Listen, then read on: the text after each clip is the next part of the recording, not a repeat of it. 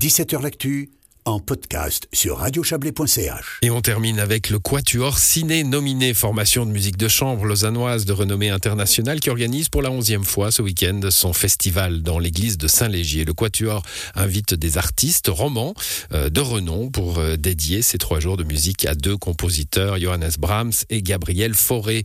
Bonsoir Hans Egidi. Bonsoir. Vous êtes l'altiste du Quatuor Ciné Nomino, de nominé. Votre, votre instrument, donc, c'est l'alto, hein, le violon alto.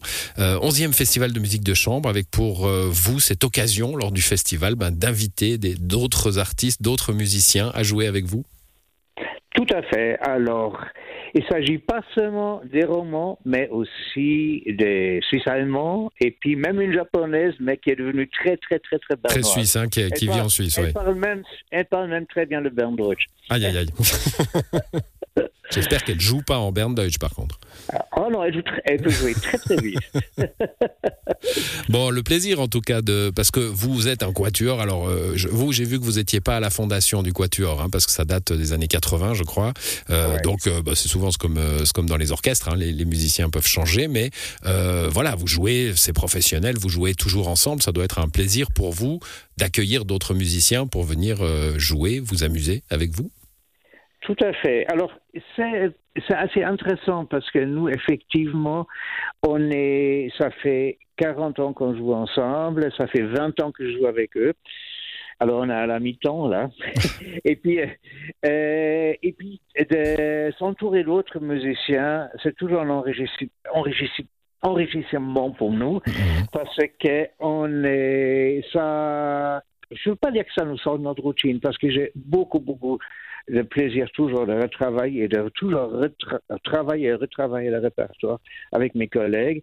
Mais c'est comme une autre dynamique et puis on a besoin un peu les deux. Parce qu'effectivement, ça nous interpelle euh, et puis euh, ça, ça remet d'autres, euh, la musique dans d'autres lumières. Bon, Hans Guidi, vous allez jouer donc euh, pendant ces trois jours euh, autour de deux compositeurs seulement. Hein. Vous vous dites qu'il faut un festival après ces, ces, périodes sombres du Covid, il faut un festival clair et lisible, alors qu'il ne saute pas de, de, la musique baroque à la musique moderne, qui reste dans, dans, dans une couleur, enfin dans deux couleurs musicales quand même, avec Brahms et Forêt, mais c'est tout. Ces deux musiciens-là, ces deux compositeurs-là, et pas euh, un, florilège tout à fait. C'est-à-dire, euh, les options, il y a toutes sortes d'options sont possibles. Mais cette année, on a envie de faire ça, de opposer, de juxtaposer deux compositeurs qui ont travaillé euh, dans deux univers culturels très différents, mais qui étaient quelque part très proches qui était leur travail était axé sur la musique un peu plus intérieure, pas, pas l'opéra, mais la musique de chambre, la musique de piano, euh, la musique sacrée aussi. Mm. Et puis euh, ça, ça les met bien en perspective. De, et puis en même temps, c'est des c'est deux univers sonores et puis culturels qui sont quand même très différents.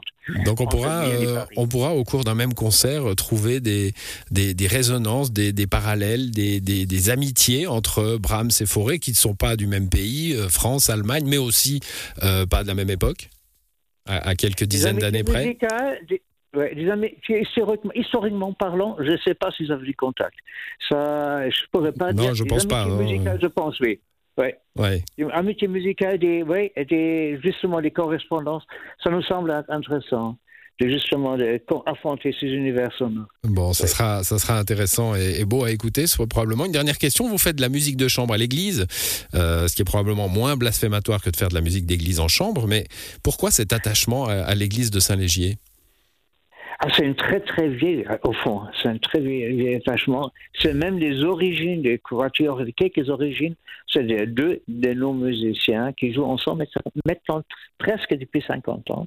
Et ça a commencé un peu à la Fondation Hindemita Blonnet qui est juste à côté. Mmh. Et puis souvent, souvent, il y avait des concerts. C'est un, lieu qui est connu depuis très longtemps, euh, les mélomanes aussi, parce que je crois que ça a réuni deux qualités qui nous sont chers au cœur en même temps. C'est une atmosphère incroyable. C'est un des plus beaux, es bels espaces euh, de l'architecture sacrée dans le canton, je pense. Et en même temps, l'acoustique, elle est aussi belle que qui est le cachet de l'église. Voilà, Alors, on et a ça, les deux choses réunies c'est- ensemble. C'est quelqu'un qui a joué au Carnegie Hall de, de New York, euh, qui a joué à Londres, euh, qui a joué dans le monde entier, qui nous le dit. Donc on est bien content euh, de la belle sonorité de cette église de Saint-Léger. On vous souhaite un, un beau festival.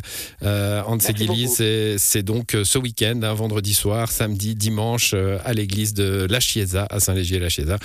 Bonne soirée à vous. Merci beaucoup. Au revoir. Et c'est la fin de cette émission qui reviendra demain, bien sûr. Bonne soirée à toutes et tous.